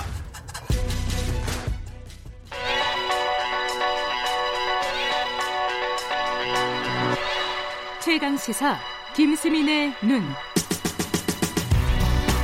네, 김수민의 눈, 김수민 평론가 나와 계십니다. 안녕하세요. 네, 반갑습니다. 어, 앞에 박은진 의원의 인터뷰가 조금 길어졌습니다. 아, 네. 예, 할 말씀이 많으신 분이라서 빨리빨리 진행을 해보죠. 자, 이낙연 전 총리, 이낙연 당선인 얘기를 갖고 오셨는데 이 당대표 선거 나갈지 말지 요 얘기죠, 일단 기본적으로는. 네, 그렇습니다. 네. 어제 밝히기로는 아직 정하지 않았는데 빨리 정리되는 게 좋다고 생각한다. 라고 밝히기도 했고요. 음. 어, 뭐가 더 옳고 책임 있는 행동인가 이게 중요한데 네. 세상이 자꾸 유리한가 불리한가 이러니 야속합니다. 이렇게 하나도 네. 안 비슷해. 역시 예, 아. 안 비슷합니까? 정치 평론가로서는 그래도 이게 어디가 유리하고 불리한지 그 음. 그 얘기를 좀 해야 될 것 같습니다. 어 지금 이 민주당 당내에 이낙연계라는 게 예전에 뭐 없다는 얘기도 많이 있었거든요. 네. 그런 게 좀 만들어졌나요? 어때요? 이번에 뭐 몇 차례 회동을 갖기도 했고 네. 이낙연 전 총리한테 총선 때 후원 회장을 맡긴 초선 당선자들이 꽤 있습니다. 뭐 오영훈, 이소영, 이탄희 당선자들이 음. 그들이고 이계호 의원, 호남 지역 의원도 네. 어, 이낙연계로 꼽히고요. 중진급 중에서는 동교동계 출신인 서른 의원이 음. 또 이낙연계로 꼽히는데 특이한 것은 고민정, 윤건영, 한병도 다 청와대 인사인데? 그렇습니다. 예. 이분들도 이제 보통 우리나라가 5년 단임제이기 예. 때문에 현직 대통령과 친한 사람들이 차기 주자를 놓고 좀 아. 갈라지고 유입되고 하는 현상이 있는데 이낙연계에 벌써 그런 비슷한 현상에 기미가 보인다. 음. 뭐이 정도로 정리할 수 있겠습니다. 근데 지금 여론조사 같은 거 보면은 사실 압도적인 1위예요. 그렇죠. 지금. 근데 그거 자체가 불안한 거 아니냐? 네. 그죠? 그 그러는 거 많이 봤으니까 우리가. 이게 네. 이회창 효과인 것 예, 같아요. 예, 예. 네, 이회창 전 총리가 97년 대선에서 패배를 한 이후에 네. 다음 대선까지 거의 모든 기관에서 1등을 달렸거든요. 음. 그래서 또 어, 유권자들 심리도 저러다가 누가 쫓아가서 역전하지 않을까 이런 기대도 음. 좀 있는 것 같습니다. 학습 효과가 한번 있었군요. 예, 근데 이제 음. 거꾸로의 사례도 있어요. 박근혜 전 대통령입니다. 아하. 네, 이명박 전 대통령한테 진 다음에 5년 내내 거의 대선 주자 1등을 하다가 결국 대통령까지 음. 되어 버렸죠. 네. 예, 이낙연 전 총리도 그러지 말란 법이 없다라고 음. 볼수 있겠습니다. 이 당에서 이낙연 전 총리는 뭐랄까요? 이렇게 친문 이렇게 분류되지는 않잖아요. 네. 뭐 비주류 이렇게 봐야 되나요? 어때요? 본인 스스로도 소수파라는 표현을 쓰기도 했었는데요. 어. 열린 우리당 경력이 없죠. 노무현 예. 대통령 때 새로 만들어졌던. 근데 이게 장점이 될 수도 있습니다. 음. 노무현 전 대통령도 김대중 전 대통령이 만들었던 새정치국민회의에 따라가지 않은 전력이 있거든요. 음, 네네네. 네, 그리고 김대중 노무현 이 두 두 대통령이 고향이 호남 영남 이렇게 갈라지듯이 네. 문재인 이낙연 음. 여기도 영남 대 호남 이렇게 갈라지는 거죠. 차별성이 이렇게 있다는 것은 정권 재창출에 오히려 도움이 된다. 그러니까 음. 정권을 재창출할 때는 전임자하고 좀 많이 다른 음. 노태우, 김명삼, 이명박, 박근혜 이런 식으로 전임자하고 많이 다른 새 주자를 찾는 경향이 있기 때문에 네. 이낙연 전 총리의 비문 이미지 또 호남 이미지가 더 득이 될 수도 있겠습니다. 근데 우리가 호남 지역에서 대통령이 당선되는 건 진짜 어렵다 이렇게들 많이들 생각을 그렇습니다. 하잖아요. 어떨까요? 어, 지금까지 민주당에서 영남 후보론이 많이 나왔던 것은 정치공학 때문이었죠. 예. 호남에서의 압도적인 우위와 수도권에서의 조금 어, 다소간의 우위 네. 더하기 영남표가 더 필요하니까 노무현 전 대통령 일에 어, 영남 후보론이 나왔던 건데 현재 지금 민주당이 통합당을 압도하고 있는 것을 보면 영남표가 그렇게 급한 건 아니라고 보여집니다. 어, 그래요? 네. 음. 이번 총선 결과를 놓고 보면 음. 그리고 영남에서 이낙연 전 총리 인기가 나쁘지 않아요. 네. 예, 영남에서도 지금 어, 정서적인 지역주의는 최소한 많이 완화됐기 때문에 호남 네. 사람이라고 해서 안 찍는다 이런 것들이 많이 불식이 됐고 또 중도 확장성이 있다 이것은 중평이죠. 음. 게다가 이제 여기서 좀 표가 겹칠 수 있는 김부겸 의원이라든지 이쪽이 네. 좀 이번 총선에서 지게 됨으로써 이낙 이낙연 전 총리의 어, 입지는 굉장히 탄탄해졌다라고 볼 수 있겠습니다. 음, 그런데 지금 대표를 아까 처음에 얘기 시작을 이걸로 시작했는데 네. 당 대표를 맞는 게 좋을까? 안 맞는 게 좋을까? 이 네. 대선 주자로서 어떻게 판단을 할까요? 한편으로 보면 당 대표를 맡으면 문재인 정부의 그늘에 더 강하게 갇히는 거 아니냐 이렇게 음. 볼 수도 있겠죠. 하지만 거꾸로 평의원으로 있을 경우를 가정을 해본다 네. 했을 때 만약에 평의원으로 있으면서 청와대하고 다른 소리를 낸다.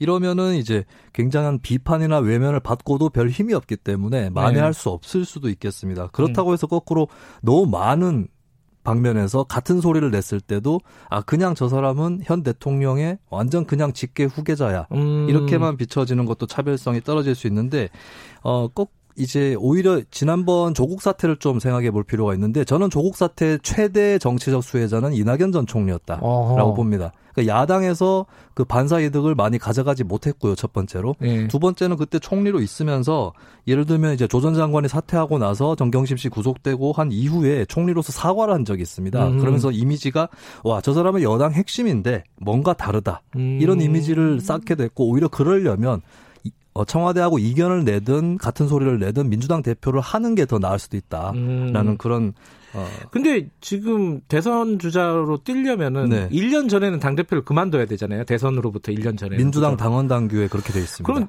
당 대표를 하더라도 짧게 해야 되는 거잖아요. 네. 자, 이런 상황, 아까 말했던 복잡합니다. 딜레, 여러 가지 딜레마가 있는데, 어떻게 할까요? 선택이 어떨지 이제 어, 정치 평론가로서 네. 한번 점을 한번 쳐주셔야죠. 당원 당규를 고칠 수는 없는 노릇이고요. 예. 그렇다면은 7개월짜리 당 대표를 하느냐 아니면 음. 아예 포기하느냐인데 어떻게 보면 당 대표에 나오려고 지금 대기 중인 사람들이 있습니다. 음. 대선은 아니고 당권만 아. 하려고. 예. 그래서 이낙연 전 총리가 잘못하면 원성을 살 수도 있는데 당 대표 임기가 짧아지고 내년에 다시 뽑게 된다면 오히려 편하게 7개월밖에 하지 않더라도 내가 이번에 음. 나와서 한번 해보겠다. 네. 이렇게 결심할 가능성이 더 높지 않을까 그렇게 점쳐봅니다. 아, 그러니까 지금 상황 여러 가지를 고려했을 때 당대표에 나와서 7개월 임기 정도를 하고 네. 어, 대선 주자로 갈 가능성이 높다. 그리고 새 대표를 뽑으면 당권 음. 주자들 입장에서도 한 7개월만 기다렸다가 내가 대표하지 뭐 이렇게 생각할 수 있는 거죠. 대부분 이렇게 생각하고 있죠, 다들. 그죠? 근데 현재로서는 당권 주자들이 조금 불만을 표출하고 있다. 왜 음. 대표까지 하려고 하느냐 아, 이런 그래요. 분위기도 있다고 합니다. 그렇군요. 자 여기까지 듣겠습니다. 고맙습니다. 예, 감사합니다. 김수민의 눈, 김수민의 평론가였습니다. 김경래의 최강사 2부는 여기까지고요. 어, 잠시 후 3부에서는 어, 정의연, 윤미향 당선인 사태 정리하는 추적 20분 코너 기다리고 있습니다. 일부 지역국에서는 해당 지역 방송 보내드립니다.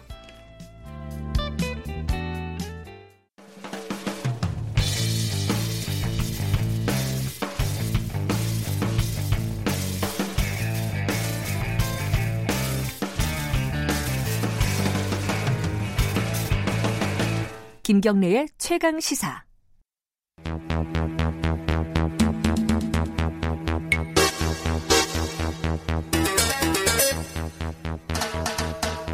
네, 아, 사건의 이면을 들여다보고 파헤쳐보는 시간입니다. 추적 20분.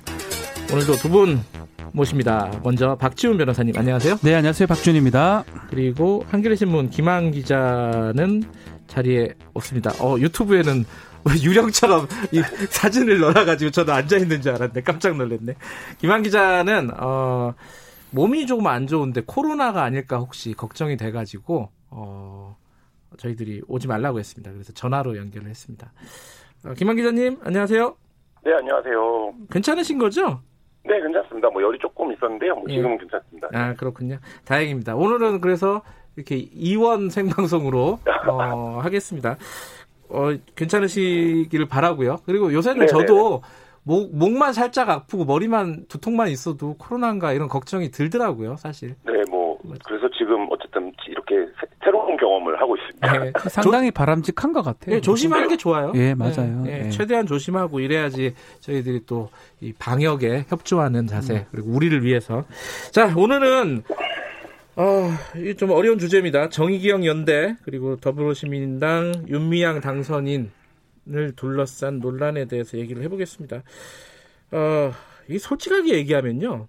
이거는 뭐 박준 변호사님도 다른 방송이나 이렇게 인터뷰에서도 얘기하셨던데 이 위안부 피해자 할머니를 돕는 단체다. 좋은 단체잖아요. 그렇죠. 그러니까 그것 때문에 어려운 거예요, 이게. 음. 얘기하기가 아, 이게 애정이 있는 건데 문제가 있다 그러면은 도대체 문제가 어디까지냐? 도대체 음. 문제가 진짜 뭐, 그렇죠. 뭐, 도대체 뭐냐? 여기에 대한 생각들이 복잡해질 음. 수밖에 없는 것 같습니다. 먼저 뭐 자리에 계시니까 박지훈 변호사님이 네. 지금 새로 나온 논란 몇몇한 두 개 정도만 좀 정리를 해볼까요? 일단은 예. 경매를 통해서 낙찰을 아파트를 낙찰을 받았었는데 이건 개인이죠? 예, 개인? 본, 본인 얘기입니다. 예. 이거 현금으로 본인이 2억 2,600만 원 이제 지급을 했는데 이거 어떻게 돈이 혹시라도 그 후원금 중에 한 거 아니냐 음. 해명해봐라라고 요청을 하니까 이 이전에 아파트를 팔아가지고 판 매매 대금으로 낙찰을 받았다라고 얘기를 했다가 시기가 좀 안 맞아요. 으흠. 2012년 하고 2013년 시기가 안 맞아서 또 해명 자체가 조금 논란이 되는 그런 상황이 음. 또 하나 있고요. 네. 또 쉼터 관련해서도 마찬가지로 가격이 너무 적게 뭐 원래 현대중공업에서 주고, 주고자 했던 10억 원 금액이 있었는데 뭐 서, 울의 마포구에서 하지 않고 안성까지 가서 적은 금액으로 했던 부분 네. 이것도 좀 논란이 좀 계속 되고 있습니다. 지금 그러니까 어, 세 계속 얘기가 나오고 있는 건 이제 회계상의 어떤 실수나 이런 부분들은 네. 어 이제 앞으로 좀 아마 외부 회계 감사를 받기로 했고 그러니까 30년 정도 됐기 때문에 네. 그거는 뭐 지금 본인이 해명한다기보다는 네. 외부 감사를 통해서 뭐 예. 뭐 해명이 될 거, 되거나 잘못된 부분은 뭐 바로 잡게 예. 될것 같은데 지금 얘기하는 거는 본인 얘기입니다. 본인 예. 아파트는 본인 있습니다. 얘기고 예. 그리고 이제 현대중공업에서 10억 준걸 가지고 쉼터 운영을 했던 거는 거기서 좀 의아한 부분들이 몇 가지가 있습니다. 좀 그렇죠? 납득하기 어려운 부분. 예. 왜 서울에 10억짜리 살 수 있는데 그것을 하지 않고 안성까지 가서 적은 금액으로 했으며 음. 또그 나중에 팔 때는 또 싸게 또 팔게 됐는지 이 예. 부분이 네. 좀 납득하기는 어렵죠. 하나씩 보죠. 그럼 아파트부터 나중에 나온 의혹이니까 아파트부터 보면은 이게 이제 경매로 받았다는 거예요. 그죠? 네. 윤 당선인이 네. 어, 경매로 받았는데 현금으로 돈을 냈어요. 이게 그러니까 대출을 안 한 거잖아요. 아파트 네, 살때. 네, 현금으로 한 건데 원래 경매할 때는 현금으로밖에 안 된다. 뭐 이게 그렇게 말씀을 하시더라고요. 김한 기자 이거 맞는 얘기예요, 이거는? 뭐 현금을 일단 납부를 하긴 해야 되는데 뭐 여러 네. 가지 방법들이 있을 텐데 기본적인 의혹은 이런 거죠. 그러니까 네. 윤전 대표가 아파트 구입 비용을 정대협 후원금에서 융통한 게 아니냐. 네.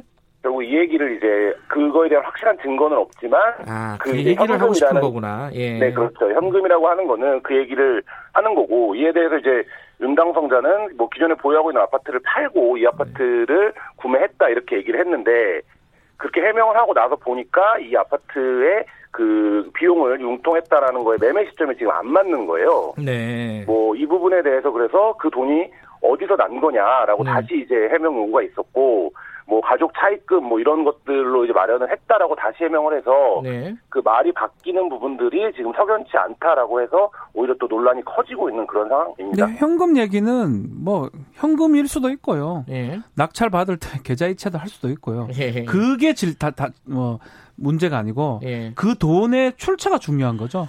어디서 형성이 됐는지 그 얘기를 해야 되지. 현금이니까 뭐 현금을 했다 이 말은 사실은 음. 이 해명이 안 된다고 봐야 됩니다. 근데 출처가 이게 개인이 아파트를 산 거잖아요. 네. 그래갖고 이제 가족들의 어떤 어 대출도 받았고 그렇죠. 네, 뭐 그랬다고 이제 나중에 이제 말을 바꿔서 해명을 한 건데 음. 이거를 다 계좌를 공개하고 이래야 되는 건가요? 아니요, 지금 상황이 상황이 계속 논란이 되니까 네. 그렇다면 차입을 받았으면 또 그쪽 사람이 대출 받았을 게 있을 겁니다 가족들 네, 네. 그 사람이 융통했던 대출 받았던 네. 그거라도 그 일부 공개가 된다면 그 무렵에 음. 사실상 해명은 되는 거거든요 음. 그런 부분이 지금 안 되고 있고 사실은 다들 지금 의심하는 측면은 그거예요. 후원금을 이제 했는 거 아니냐. 그러니까 뭐 개인 계좌로 받은 후원금들이 좀 있었는데 그거 아니냐라고 네. 하고 있, 는 거거든요. 근데 이게 물론 개인 그러니까 사인이면은 그렇게 막 계좌 다 까봐라 막 이렇게 요구할 수는 없을 것 같은데 네. 이게 공인이란 말이에요. 공인이에요. 예, 이제 당선인이기 때문에 그런 좀 가혹한 요구를 하는데 이거를 어떻게 지금 대응을 할지 좀 궁금합니다, 사실 윤 당선인이. 명확하게. 저도 뭐, 음.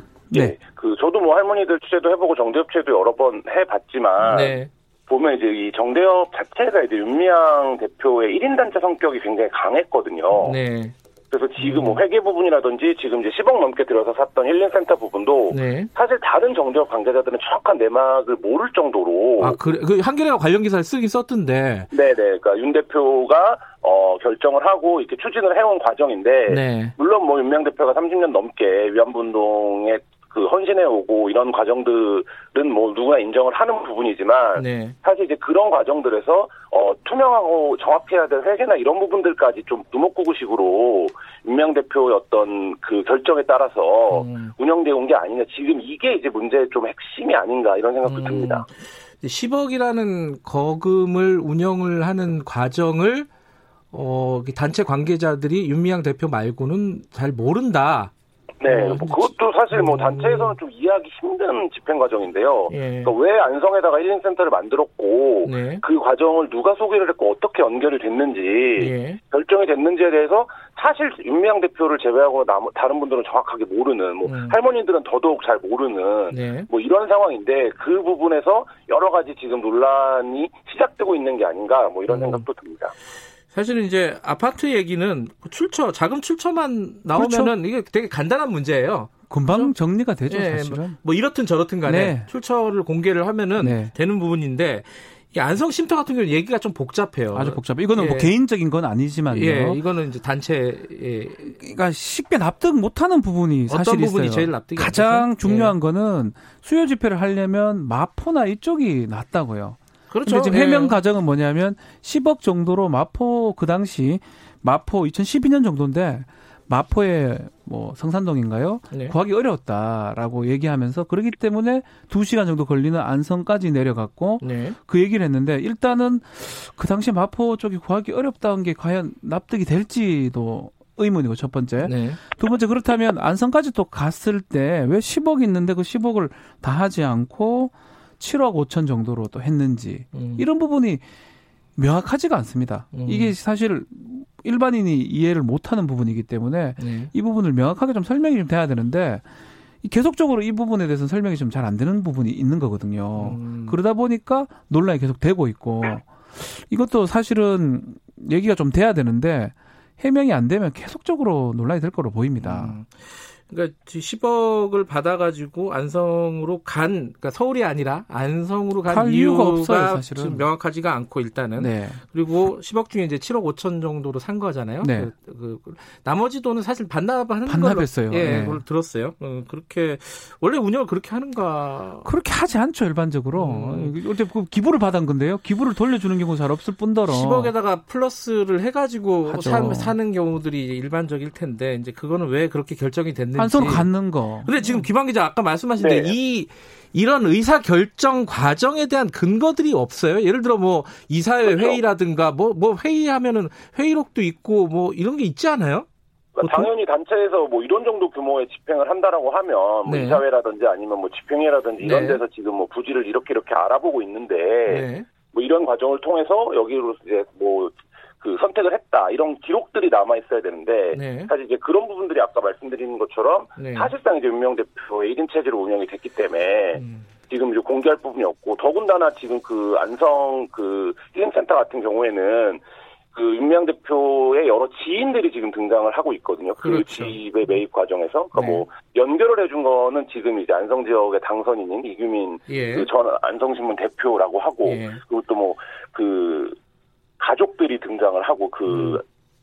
그러니까 소유하고 있던 사람들 예. 뭐 이런 과정들에서 또 지금 시세보다 그 안성집도 지금 수억 원 비싸게 주고 산 것이 아니냐 뭐 이런 음. 논란에 대해서 또 뭐 해명이 자재가 좋아서 비쌌다 이런 방식으로 해명을 했는데 네. 그것도 상식적인 눈높이에서 보면 좀 이해가 안 가는 네. 그런 측면이 좀 있습니다.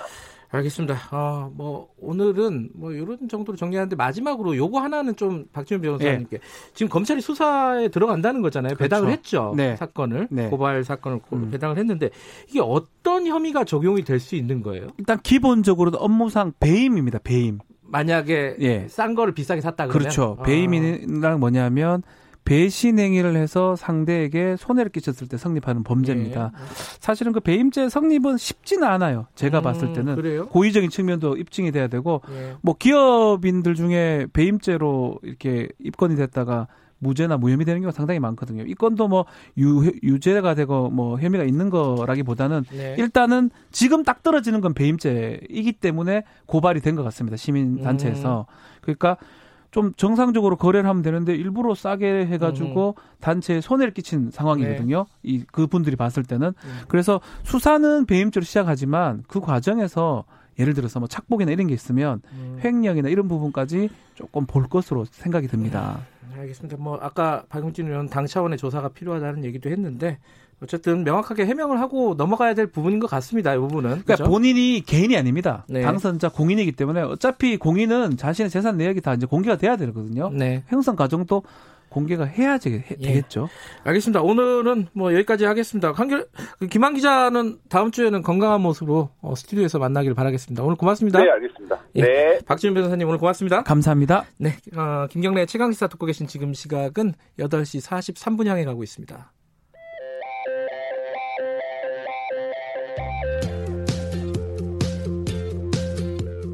오늘 하루 이슈의 중심 김경래의 최강 시사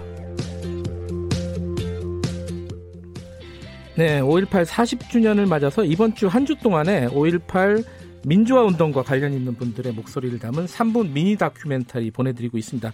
오늘 두 번째 시간이고요. 오늘은요, 어, 80년 5월 민주화 운동을 하시다가 검거된 남편의 석방 운동을 비롯해서 지난 40년간 5.18 진상 규명을 위해서 싸워오신 5월 어머니 집 이향란 어머니의 이야기를 담은 어, 이향란 그리고 5.18 보내드립니다.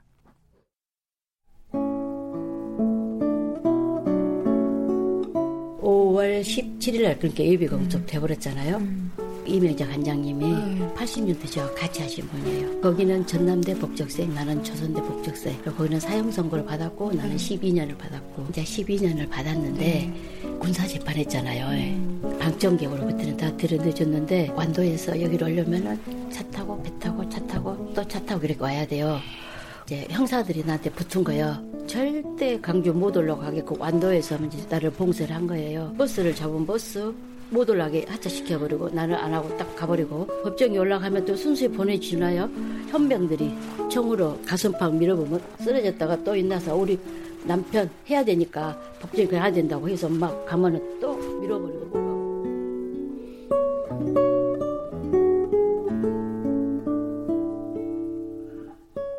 내가 겪었던 아픔이 제일 큰 아픔인 줄 알고 상처가 제일 큰 줄 알았더니 이렇게 올 어머니 집에 와서 어머님들의 그런 사정을 다 듣고 보니까 정말 내가 겪었던 거는 정말 손톱만큼의 적은 그런 부분이었구나. 그러면서 내 속으로 오히려 더 미안한 감이 들었었어요. 더 아픔이 큰 아픔들이 있었는데 나만이 그렇게 큰 걸로 생각을 해왔었구나.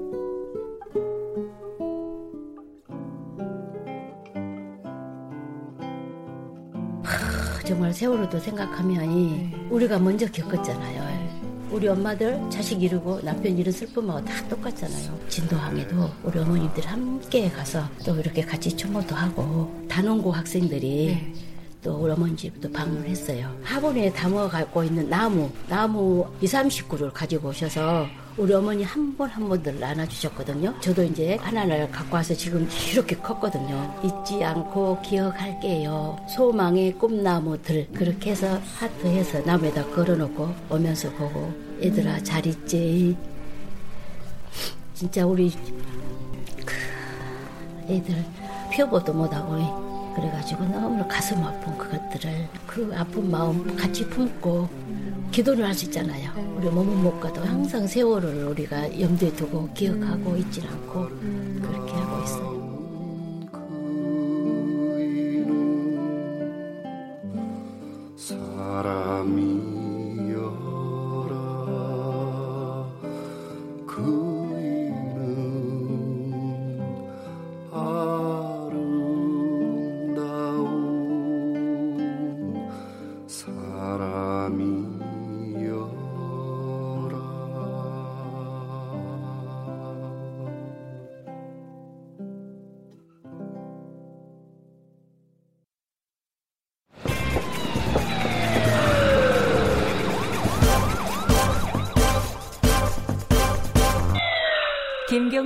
최강 시사.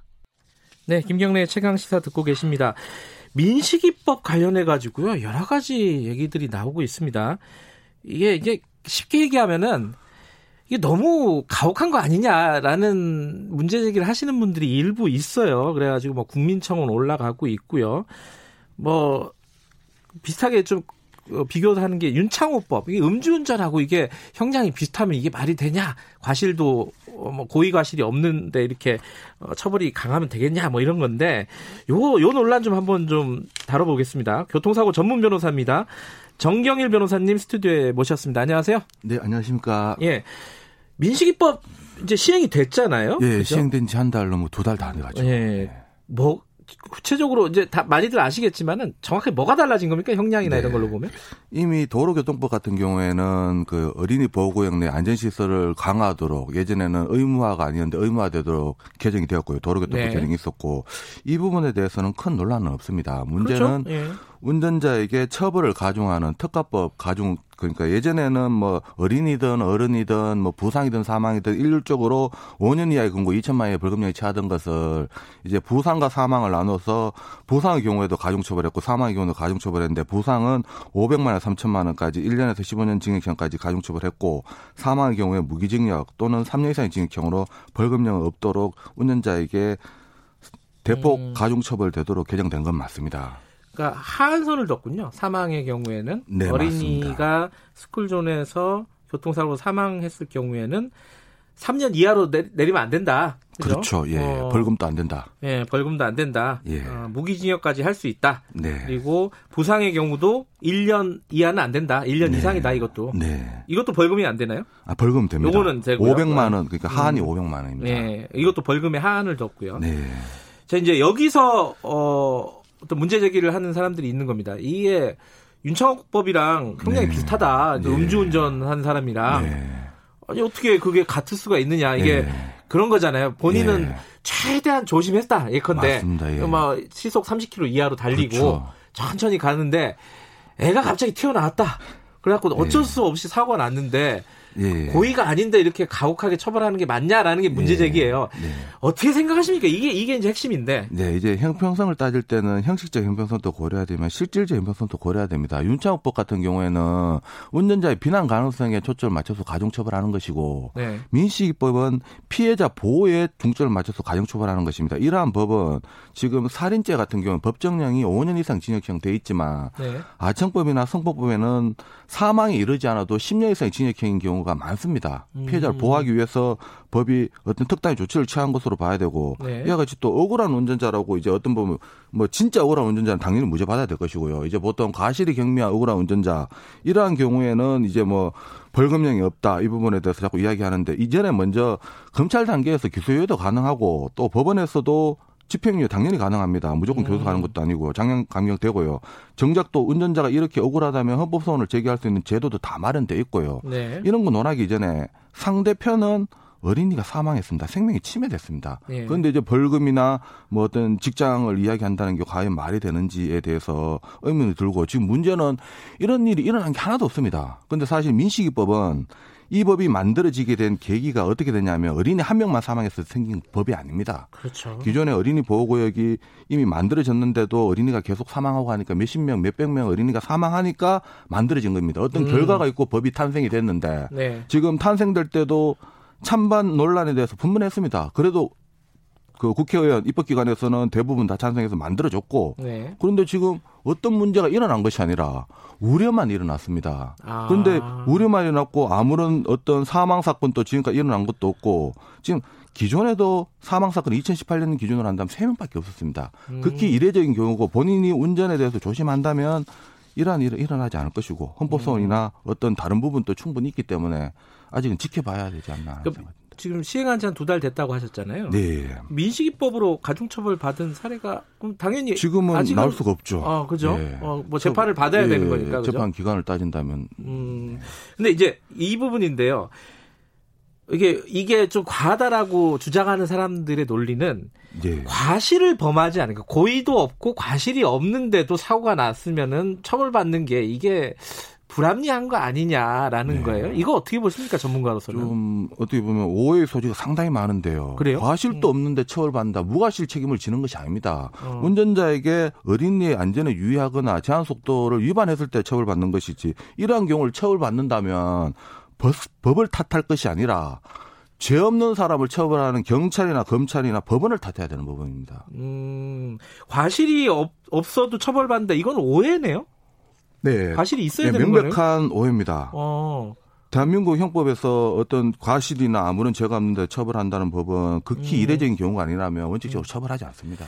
그러니까 어린이 안전을 위해서 주의해야 된다라는 게 너무 폭넓지 않느냐. 네. 이게 뭐 약한데 뭐 귀에 걸면 귀걸이고 코에 걸면 코걸이 아, 아니겠느냐라는 네. 걱정을 하는 사람들에 대해 뭐라고 말씀하시겠어요? 네, 이 부분에 대해서는 기존에도 이미 어린이 안전에 유의하면서 운전하라는 주의 의무는 이번에 생긴 게 아니라 네. 이미 교통사고 처리 특례법 12대 중과실로 이미 포섭돼 있었습니다. 10년 동안 아, 원래 있었어요? 네. 10년 동안 이미 이 의무 규정에 대해서 이야기했었고 네. 법원은 충분히 판단해오고 있었고 또 네. 그러면 일단 구체적으로 이야기는 해야 되는데 어린이 안전에 유의하라 이 말은 운전자에게는 안전운전 주의 의무가 있습니다. 음흠. 여기에다가 어린이 보호구역이니까 어린이의 특수성을 더 고려하라는 취지로 보시면 됩니다. 예. 그럼 이제 구체적으로 어떻게 운전자가 운전해야 되느냐 제한 속도 지키는 건 기본이고요. 악셀에 발 올리는 게 아니라 브레이크에 발 올리셔야 되고 음. 어린이가 언제 어디에서 튀어나올지 모르는 걸 염두에 두고 운전해야 되고 튀어나오면 그냥 브레이크 밟는 게 아니라 full 브레이크 밟아야 됩니다. 음. 앞만 봐서는 안 되고 좌우 봐야 되고 이 정도는 기본적으로 다른 나라에서 다 하고 이 정도는 해야지 뭐 본인이 억울함을 말할 수 있지. 이것도 다 안 한 상태에서 억울함 말한다는 것은 어떻게 보면 자기가 잘못을 해놔놓고 처벌 안 받겠다는 말밖에 안 됩니다. 그래요. 근데 이제 민식이법이 계기가 된 사건이잖아요. 네. 민식이라는 아동이 네. 사망한 사건인데 이 가해 운전자가 실형을 선고를 받았나요 최근에? 네 맞습니다. 근데 거기에 대해서도 말을 네. 하는 사람들이 있더라고요. 이거 실형을 원래 안 받을 건데 이게 사회 여론이 이렇게 돼갖고 억울하게 실형 받았다. 이게 네. 어떻게 보십니까 변호사로서는? 이 부분에 대해서는 원래 실형 받을 거 실형 받은 것이고요. 아, 지금 네. 뭐 가해 운전자분에게 죄송하지만 운전자의 과실을 구체적으로 따진다면 기본적으로 보험사에서도 신호등 없는 횡단보도에서 보행자의 기본 과실을 무과실로 봅니다. 아하. 그리고 또 빠른 걸음을 뭐 걷거나 뭐 주의를 잘 살피지 않으면 기본 과실 10% 주고요. 이번 사건 같은 경우에도 운전자의 과실이 80%에서 플러스 마이너스 10% 정도로 보입니다. 음. 어떻게 보면 거의 80%의 과실을 잘못했는데 네. 지금 이야기 나오는 것은 운전자가 억울한 피해자라고 이야기하는 것부터 본다면 아직까지도 우리 운전 문화가 많이 개선돼야 될 것으로 보입니다. 음. 그리고 또 실형 부분에 2년은 지금 교통사고 치사 같은 경우에 기본형이 8월에서 2년까지고 네. 그다음에 가중 사유가 있는 경우 1년에서 3년까지입니다. 음. 그러면 그 가중 사유에 있는 그 중간 지점에서 무색 무치하게 판사님 판단한 것입니다. 민식법은 소급 적용 되지도 않고요. 그러니까 민식법이 아니더라도 기존의 교통사고 관련된 법안으로도 예. 충분히 받을 수 있는 형량을 받은 거다 변호사로서 보시기에는 예. 기존에 받는 음. 그 오히려 검사님은 그 법정 최고형이 5년 구형했는데 민식법 상당히 음. 의식했는데 선고는 네. 민식법 의식 안 하고 무색 무치하게 판단한 것으로 보입니다. 요거 변호사님한테 한번 여쭤보고 싶네요. 아, 그 예. 민식이법 관련해 가지고 막 개인 그 민식이 부모님들 개인 예. 사생활 막 공격하는 사람들 많아요. 예. 요새. 근데 뭐 그 중에 하나가 7억을 요구했다 가해자 보험사에 예. 예. 이거 문제 있는 거 아니냐 너무 과한 거 아니냐 예. 어떻게 보십니까 변호사로서는? 아, 근데 이, 이 부분은 네. 사실 가해자한테 직접 피해자가 요구한 것도 아니고 보험사에서 네. 제가 주로 하는 소송이 보험사를 상대로 피해자가 받지 못한 돈을 소송에서 받아주는 역할을 하는데요. 네. 소송할 때는 원칙적으로 판결 금액을 딱 청구하지는 않습니다. 과다 청구할 수밖에 없습니다. 예. 깎이는 부분이 당연히 생기기 때문에 또 예상치 못한 부분이 생기기 때문에 네. 또 그런 부분에 대해서 청구한 것이고 그 금액은 산정해봐야 되는 것이고 또 그 금액을 산정하는 것은 사실 피해자가 산정하기보다는 법률 전문가인 변호사가 산정해가지고 이 금액 정도로 청구하려고 하는데 네. 어떻습니까라고 말하면 피해자에서는 거기에 대해서 뭐 금액에 대해서 압니까 그냥 따르지 네. 그런 식으로 이루어지는 절차에 대해서 뭐 요구했니 뭐 말을 했니 안 했니라고 네. 하는데 실제 어떻게 보면 소송을 한번 해보신 분이라면 충분히 다 아시는 분이라 생각합니다. 알겠습니다. 변호사님 시원시원하시네요. 알겠습니다. 아, 오늘 예. 여기 뭐 민식이법 관련해서 여러 가지 좀 논란이 있는데 정리를 잘 해주셨습니다. 먼저 안전운전부터 신경 써라. 네, 그죠? 맞습니다. 예, 추, 지금 과한지 안 과한지는 조금 더 지켜보자. 예. 지금 상황에서 과하지 않다. 네. 예, 여기까지 듣겠습니다. 고맙습니다. 예, 감사합니다. 교통사고 전문 변호사 정경일 변호사님이었습니다. 김경래 최강시사 오늘 여기까지 하겠습니다. 저는 뉴스타파 기자 김경래였고요. 내일 아침 7시 20분에 다시 돌아오겠습니다.